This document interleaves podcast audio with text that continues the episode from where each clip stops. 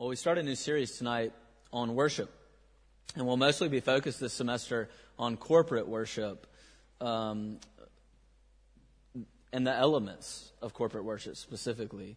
So when we come to worship, there's a specific logic that's at play in the way we write a service, for instance. God invites us, He gets the first word, and we come and we approach Him. That's a call to worship and a, and a prayer and, and, a, and a song. And a, a song. We respond. Uh, God calls us to renewal, so we come confessing, we come saying we're sinners, we come remembering the gospel. Uh, so we sing about that, we talk about that. God calls us then to commit to Him. So we read the Word, we preach the Word, um, we think about the Word, and we commit. And then God calls, then God blesses us and sends us out, and that's the benediction. That's the, the song of response, right? So there's a, there's a logic to the elements of our worship, and in all of them we are uh, singing, praying, speaking, reading, moving a little bit, not much, but a little every once in a while. Uh, we eat in worship, we drink in worship, we pour water in worship, we pronounce, we bless. We do a lot of different verbs in worship, and we're going to be looking at those specifically, the elements, um, in this series. But before we get to the elements, tonight we're going to talk about worship in general. So it's an introduction sermon. Uh, in this passage, Jesus confronts a woman. And on the surface of it, only until the very end, it doesn't really look like it's about worship. Um, but this encounter does, it teaches us a lot about worship. And I want to answer three questions from the text tonight. Um, the first is, what is worship? And then we're going to ask, why worship? And then, how? How do you worship? So, what's worship? Why do we worship? And, and how to worship? So, first, what's worship? And specifically, what's true worship? And the answer from this passage and from the Psalms, which we just sang about, is that worship is the outwork of a heart directed towards something it values. In other words, in Psalm 96, which we just sang, it says that worship is ascribing glory or ascribing value.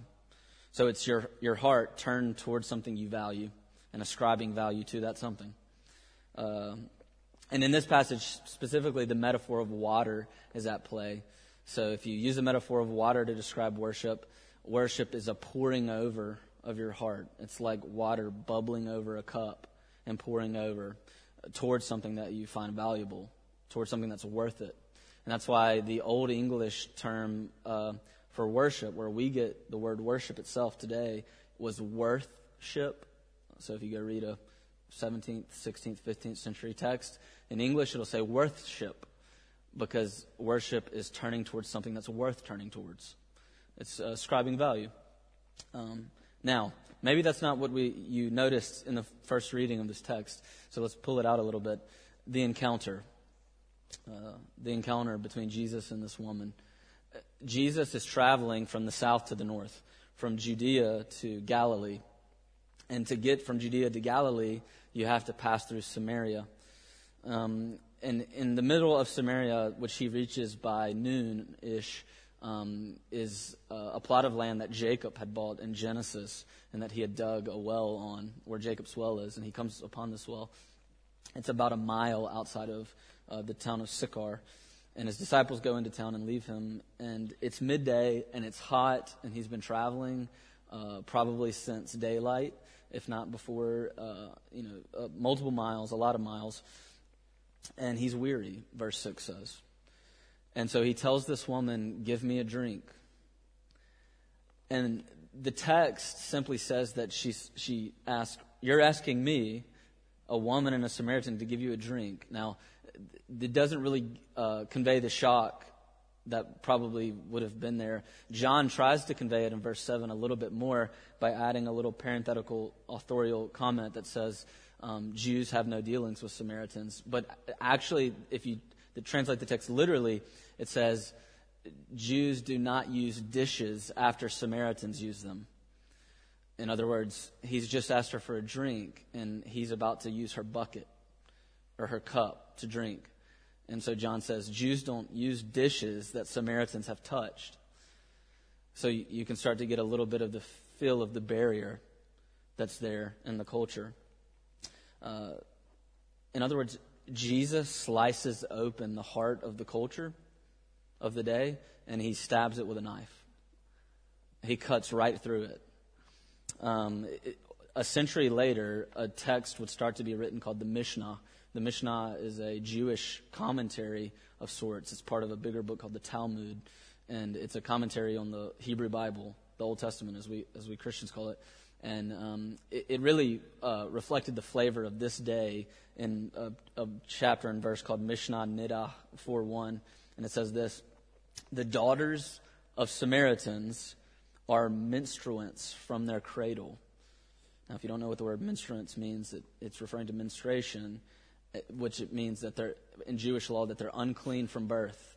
They're to be put outside of our city from the time they're born as little girls all the way to their death. This is the culture. This is what Jewish men think of Samaritan women. Um, you don't you don't touch them, you don't talk to them, and you certainly don't drink water from their dishes. In other words, now the point is that Jesus is cutting across every possible barrier you can imagine in this setting. This text is so is so ancient and it's so modern because we've just said he's cutting across a cultural barrier. This woman is unclean. He shouldn't even touch a dish, a dish that she's touched according to the common law of his culture. Uh, you know, later in the passage we read in verse 27, the disciples marvel and said, "Why were you talking to her?" I mean, they're they're absolutely shocked, um, but they're scandalized by it. Uh, but not just cultural barrier. There's a moral barrier. Now, she is unusually alone in this passage. Women in the first century typically would not go get water by themselves because of danger, mostly. And so they would always, almost always travel in groups, um, especially when it's quite far outside of the city. Also, women would not go get water at lunchtime because that's one of the hottest parts of the day. And so they typically go get water in the mornings and evenings in large groups. She's by herself, you see. It, it's not just that she's a Samaritan, completely unclean, untouchable, but she's the untouchable of the untouchables, you see. She's a social outcast, even among Samaritan women. Um, she's completely castigated by her society. And that might be because, we're not for sure, but one of the actions uh, one of the things that, that she might be identifying as in going to a well at midday is a prostitute. Now, nobody's sure about that, but some commentators think that's the case because that would have been a normal way to exchange a prostitution relationship was to go to the wells by yourself at, a, at, an, at an unusual time uh, and meet men. Um, she's the outcast of the outcast. There's also a gender barrier he, he, she says, Why would you speak to me, not just a Samaritan, but a woman? Men don't relate like uh, to women like this in public in the first century. And th- we know this is a somewhat of a patriarchal society. She's not just a Samaritan. She's not just a social outcast. She might be a prostitute, but she, there's a gender barrier in the society. She's a woman. And this would be unusual. Um, there's also a religious barrier. Um, she, we saw at the end of the passage, she worships at Mount Gerizim with the Samar- Samaritans, not at Jerusalem. Uh, she's, um, the Jews regard it as a different religion, even though it was born of, of the Old Testament, born of the first five books of the Old Testament. Um, look, moral, cultural, religious, gender, every single possible barrier you can imagine socioeconomic, everything. It's all there. It's all in this passage. And the point is that John wants you to contrast it with what has just previously happened in the book of John. You see, right before this, in John chapter 3, Jesus had an encounter that's quite similar to this. Uh, it was another, it was another encounter by scandal, except instead of the middle, the scandal of the middle of the day, it was the scandal of the middle of the night, which was also strange and he goes and sees Nicodemus, you remember, in John chapter 3. Nicodemus is the absolute reverse of this woman. Well, he's a man in a patriarchal society. He's a Jew, but he's not just a Jew. He's the head of Jewish society and culture. He's a Pharisee. He defines Jewish culture. He's religiously pure, not unclean. He's, he's literally the total reverse of the woman, you see. So we have two encounters John chapter 3, John chapter 4. Both of them strange, both of them with the opposite ends of the, of the spectrum the elite and the outcast. And in, in, in the, you know, remember in John chapter 3 with Nicodemus, he says to Nicodemus, You must be born again. And Nicodemus says, Do you mean I must go back into my mother's womb a second time? He asks. He, he completely is immersed in the physical and has no idea what Jesus is talking about. In this passage, what does Jesus do? He comes to this woman for a physical drink and then says to her, Look, I can offer you water that will, that will quench your ultimate thirst. I can, I can offer you water that will, that will leave you, uh, that will leave you satisfied forever. And he was talking about eternal life. And she immediately says, You don't even have a bucket. That's literally what the text says. Not that you don't have anything to draw it with. You don't have a bucket, is what she says. Same mistake as Nicodemus. She immerses herself completely in a physical understanding. Now, you see, you see what's happening here. You see what's happening here. From the social elite to the social outcast, from the religious, religious elite to the religious outcast, from Jew to Samaritan, immersed in the worship wars. This is what Jesus is saying. Becoming a true worshiper is a gift. In other words, the gospel doesn't privilege the privileged. You see? The gospel doesn't privilege the privileged. If you want, he's saying to Nicodemus and to this woman, at opposite ends of the spectrum, if you want to become a true worshiper, it's a gift. You, you don't have what you need to become what you ought to be in and of yourself. It doesn't matter where you, it's not by blood, it's not by history, it's not by moral purity. None of these things. Neither of them have it, and neither of them get it the gospel doesn't privilege the privileged. It cuts across every single boundary. It's, this text is so modern because it cuts across every single racial, every single ethnic, every single moral, every single cultural boundary. The gospel unites in a, in a completely unusual way like nothing else ever in history because it doesn't privilege the privilege. And so what he's saying is this if you want to become a true worshiper, to Nicodemus, to the woman, the prostitute perhaps at the well, to any of us, it requires the gift of a heart that spills over with living water that you do not possess.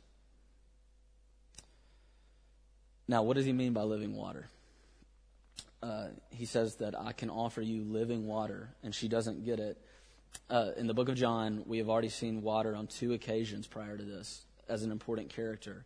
Jesus turned water into wine at the wedding and now and then jesus was baptized he went under the water which we preached on that text uh, just a few weeks ago and now in the very next chapter uh, we see um, jesus offering this woman living water now one of the reasons that she's confused is because this is jacob's well and if you read genesis you'll see this but jacob when jacob dug, dug his well it took him a long time because he had to dig really deep into the ground to get to a natural spring and the word living in the Greek here, that the, the way the word is translated living, just means running water or fresh water or natural spring water.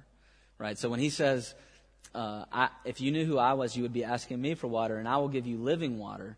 What she hears is, you're offering me running water instead of the stagnant water that's sitting on the top of the well, right? And so in the very next verse, she says, You don't have a bucket.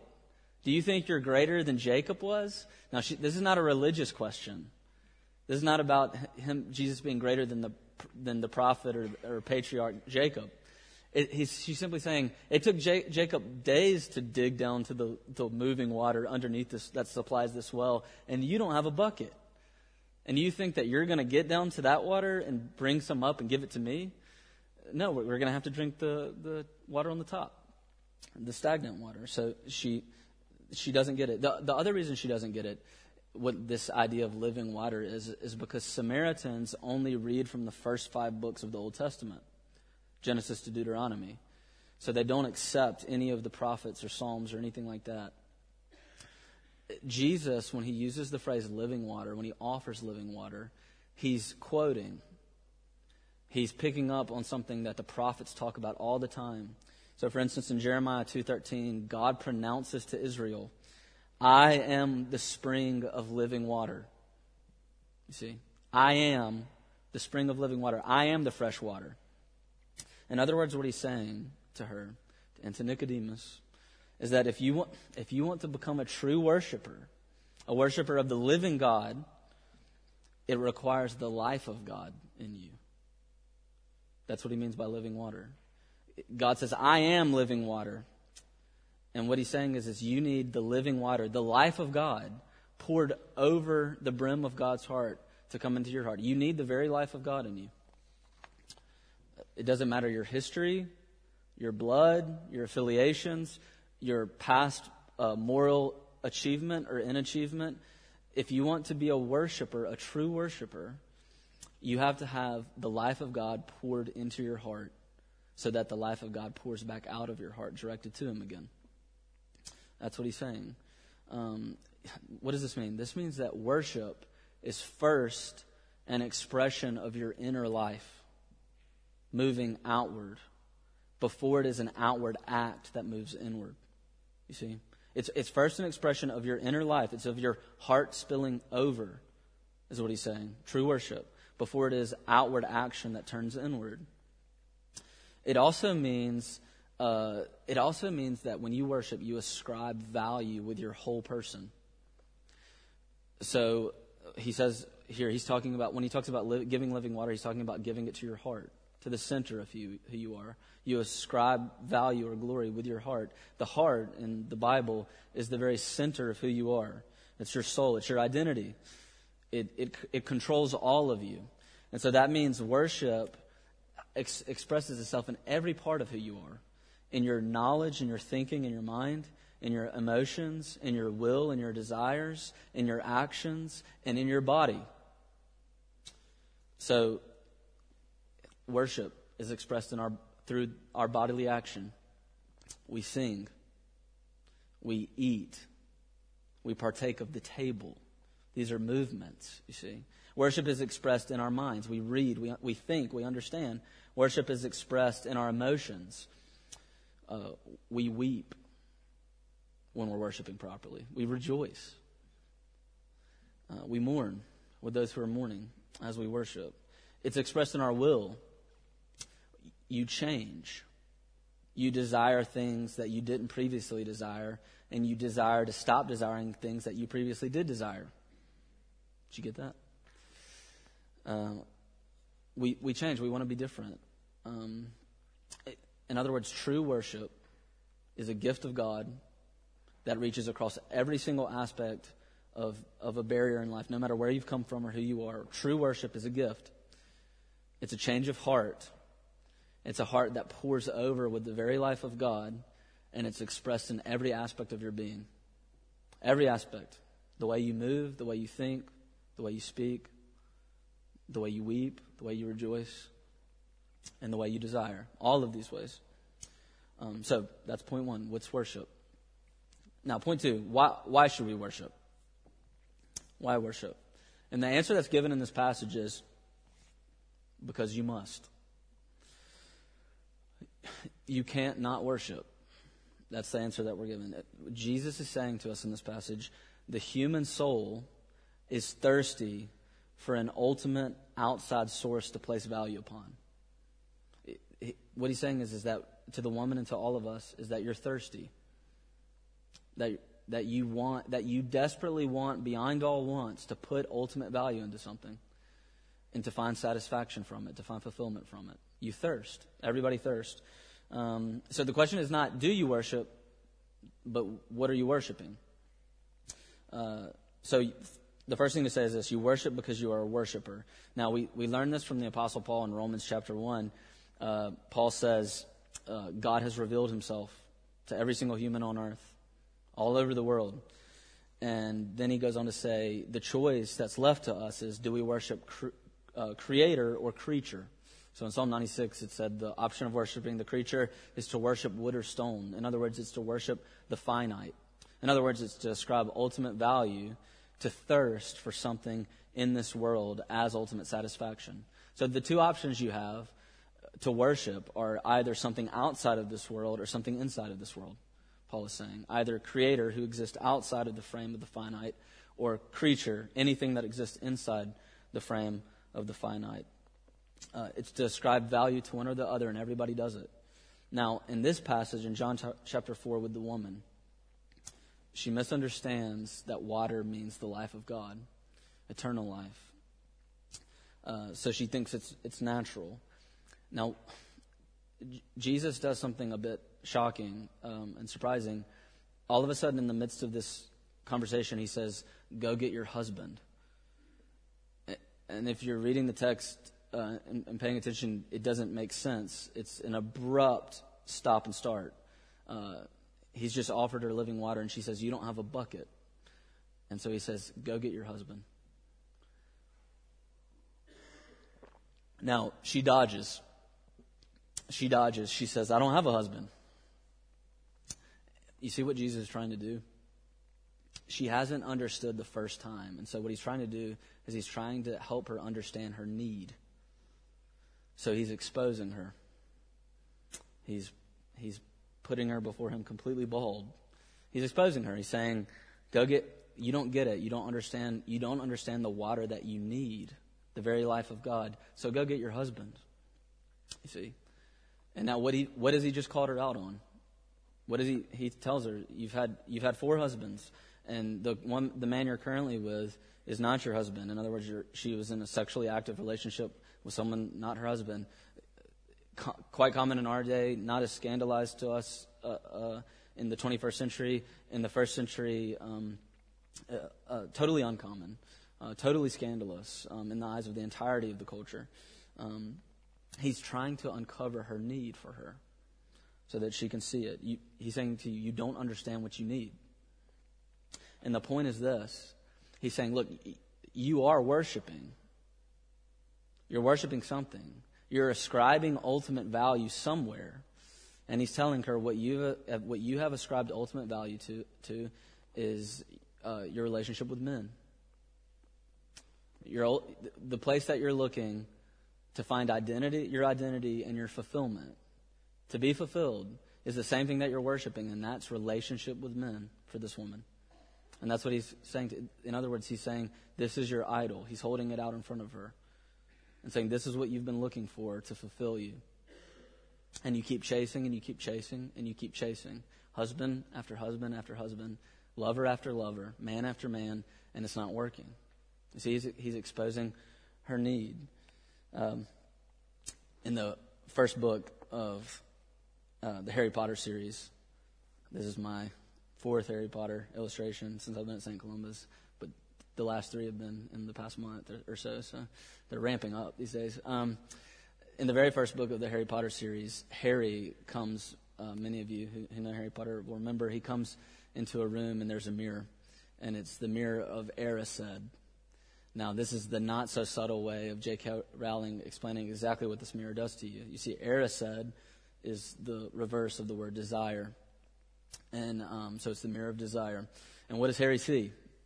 Harry looks into the mirror and he sees his, his parents who have died uh, before, right around his birth. And uh, then Ron, Harry's best friend, comes into the room, and Ron looks into the mirror. And what does Ron see?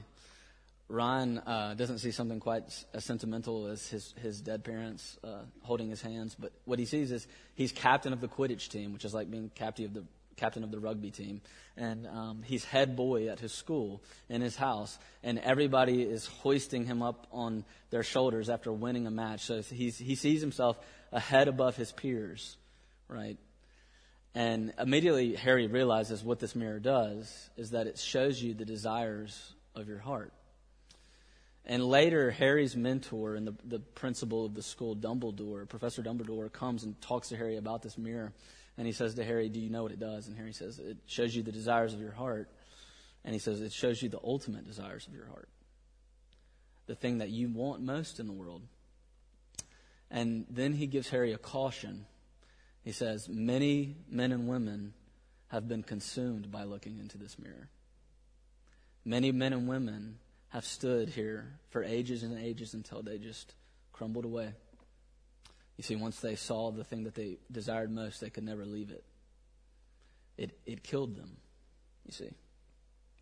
Now, what Jesus is saying here in this passage about worship is that every single one of us is a worshiper. And that if you that if you put your worship directed in absolute value, absolute longing, uh, ascribing ultimate value to something that's within the finite world, it will kill you. It will eat you up. Just like the people that look into the mirror of their greatest desires and, and it consumes them. Uh, look, we, this is cliche, but we all know this. You know exactly how this works. You've heard it a million times. The people who write the success stories that you've heard, who get the thing that they wanted so badly in life the success, the, the cliches, the sex, the money, the power, the, the man and the woman, the men, the women, uh, whatever it is, when they get it, you've heard it a million times. How many pastors have you heard tell a story about how they, some famous guy comes out and says, I, I got it and then I was left empty? Right? I don't, I don't even have to say it. You know it so well. It's cliche. So for some people that do get it, when they ascribe ultimate value, when they worship something in, in this world, and they look for uh, to it for their identity and their ultimate fulfillment in life, their biggest and greatest desire, it, it leaves them empty. And so it forces them in a cycle of constantly chasing, of chasing after the next thing and the next thing and the next thing. And it's just like looking into the mirror of Erised. It just eats you up by your performance. You can never quite grasp what you've been looking for, and then you die.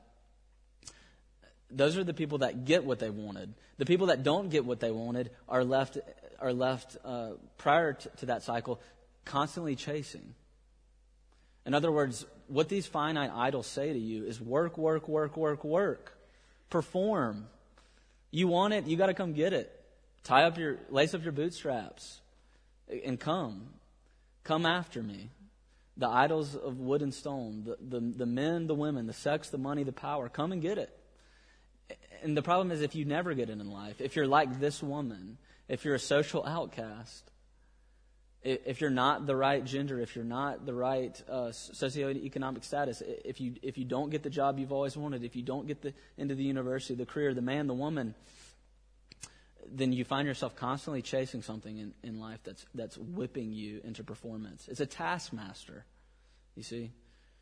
It's a gospel that says, "Perform for me," and you and you never actually reach it, and you find yourself empty in life. So either way, whether you get it or you don't, it ends up in emptiness. It ends up, it's performative emptiness. It's, it's an, you see, it's an alternative gospel to what Jesus has been offering to this woman. All of, all of the finite objects, Paul is saying in Romans 1. Any, any worship that's placed ultimately towards something besides that which exists outside of this world, a creator, will ultimately eat, eat you up, just like the mirror of Erised. Um, there's, there's no assurance and no hope for a God that demands that you keep acting in order to finally get him or her. There's no assurance and no hope in that. You can never be sure, and you can never ha- have any ultimate hope. So that brings us to the final, very brief point how, how to worship, very briefly. How to do true worship instead the matrix that's offered in this passage, and I can only outline it uh, because we're almost out of time. The matrix in verse 23 that he outlines is Jesus says, What the Father is seeking instead of idolatry is worship in spirit and truth. Now, uh, what does that mean? She's been exposed, this woman, and she deflects. I don't have a husband. And again, she deflects a second time. When he finally does call her out and exposes her need, the next thing she says is, You're a prophet. Tell me, what do you think about this religious controversy? Right? So she's doing the same thing that all of us do in polite society. Uh, and whenever somebody tries to get us to talk about something that we're ashamed or, or nervous to talk about publicly, we say, What do you think about Donald Trump? You know, or whatever. We turn towards politics or we turn towards the big questions of theology because we don't want to talk about our heart. And that's exactly what's going on with this woman. She's deflecting. Um, n- now, the deflection she gives sets Jesus up. so she says, This mountain or that mountain? Where should we worship? And Jesus literally says to her, Look, the Samaritans have been worshiping in the, in the wrong place. The Jews, salvation is from the Jews. The Jews have it right. The true temple in Jerusalem is in Jerusalem. That's it. But, verse 23, yet, verse 23, a time is coming and has now come. In other words, he's saying, yeah, actually, the Jews have it right, but it doesn't matter anymore. That's what he's saying. Uh, when it says a time has come or a time is coming, the, word, the Greek word there is the little word the hour. And every time in the book of John that the word the hour is used, every single time, and we learn this later in the book of John, it's always a reference to the cross. You see? So, you see, when she tries to deflect, when she tries to go to a big political, theological question of the day, Jesus brings her back. What does it, what does it mean to worship in truth? Not three chapters after this, four chapters after this. You guys know this. Jesus will say, I am the way, the truth, and the life. You see what he's saying? What does it mean to worship in truth? He's saying, I am He. I'm here. The hour has come. In other words, he's trying to turn her face to Jerusalem. Yeah, that's the correct temple over there. But it doesn't matter because the hour has come. He's, you see, he's setting her eyes towards the cross, towards what's about to happen. To, so, what he's saying is this to worship in truth is to worship in him with your eyes towards Jerusalem at the cross, at the cross and resurrection. How does, how does he do it? How does, how does he give you the ability to be a true worshiper in the truth? Because at the cross, Jesus said, I thirst. He's just he's just come to this woman for a drink, and he's offered her something that will quench an ultimate thirst. She is thirsty, and you're thirsty for something ultimate.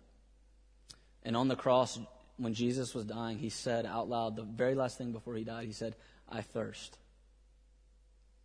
And that wasn't simply about physical thirst. He was forsaken by his father. His father turned his face away from him. He withdrew the living water, the water of life that was in Christ. He, was thirst. Jesus, you see, Jesus thirsted on the cross so that you might take a sip from the living water, the very life of God, and never be thirsty again. That's what it means to worship in truth. It means to worship in the thirsty man, Jesus Christ on the cross the second last thing, and I have I want to I had two more things to say about that, but another day, um, is the second aspect of the matrix is not only in, in truth, but it's in spirit. He says. Now, what does it mean to worship in spirit? It simply means this: worship comes from the Trinity, Father, Son, and Spirit. The Trinity delivers to you the very life of God and then worship is redirected back to the Trinity. Okay? The Father sends the Son. The Son thirsts for you so that you may become a true worshiper. And the Spirit, worshiping in the Spirit means that the advocate of the Father, the Spirit, the very Spirit of Christ comes and gives you that water, gives you, gives you that living water. It's the Spirit that comes and changes you. He says this later in John that the Spirit is the parakaleo, the come alongside one. He's, the Spirit is the one who comes alongside you and changes you. You see, to worship in spirit and truth means to worship in the Trinity to the Trinity. It means to worship to the Father, the most excellent, because of the work of the Son, through the work of the Spirit.